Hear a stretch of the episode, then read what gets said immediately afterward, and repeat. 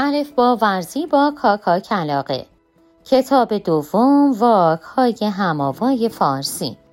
نویسنده محمد هادی محمدی. تصویرگر حدیث قربان. گوینده مرجان رحیمی فرد ناشر نشر چیستا. بچه های نازنین و دوست داشتنی. این بار هم قرار هست یک واک جدید رو با هم تمرین کنیم. بله. مثل واک قبلی؟ واک قبلی چه واکی بود؟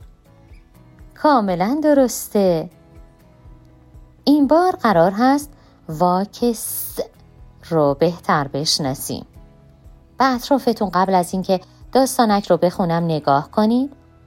چه چیزهایی رو می‌بینید که س تو شنیده بشه؟ سبد سبزی بله. سینی. چه خوب. بریم که با هم داستانک رو گوش بدیم و ببینیم که توی داستانک ما چه کسی هست چه جانوری هست که توش واک س شنیده بشه. من س هستم. س س س. سلام به سبز آبی. سلام به سرخ ماهی. بوسه بزن به سنجاب بپر باهاش توی آب. بچه خرگوش در لانه تاری. سرمای زمستان رو به پایان است. پس از آن بهار می رسد کاکا کلاقه و همه پرندگان و جانوران سبزی بهار را دوست دارند. خروس هم خیلی سرخوش است. بچه خرگوش گرسنه و تنها زیر زمین و در لانه تاریک به سر می‌برد. او از سر آمدن زمستان و سبز شدن سبزه ها خبر ندارد. خروس دمهنایی کمی هویج پیدا می کند و به کاکا کلاقه می گوید بیا با هم ساز بزنیم و آواز بخوانیم و برای بچه خرگوش هویج ببریم و بگوییم زمستان سر آمده است. آن دو پیش بچه خرگوش می روند.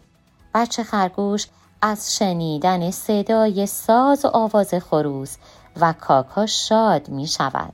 از لانه تاریک بیرون می آید و آمدن بهار و سبزی را با هم جشن می گیرند. خب حالا که داستانک رو گوش کردید بگید ببینم چه جانورانی توی این داستانک بود؟ بله بله کاملا درسته. کدوم یکی از اینها واکس توی اسم شنیده می‌شد؟ کاملا درسته. آها خروس سعی کرد چه کار کنه توی داستانک؟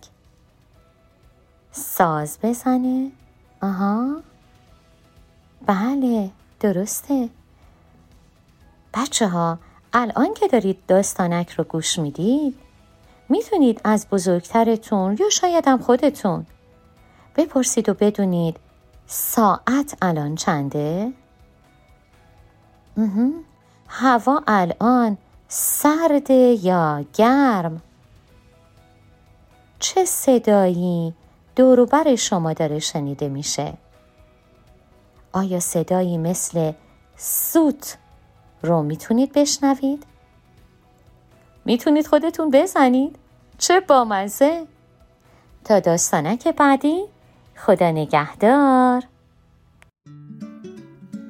آوای کتابک کاری از مؤسسه پژوهشی تاریخ ادبیات کودکان آوای کتابک بانگ ترویج است و ترانه بانگ قصه است و افسانه برای دسترسی به محتوای صوتی آوای کتابک می توانید به کانال تلگرام آوای کتابک و سرویس های پادکستی همچون Apple Podcast، Castbox و ناملیک مراجعه فرمایید.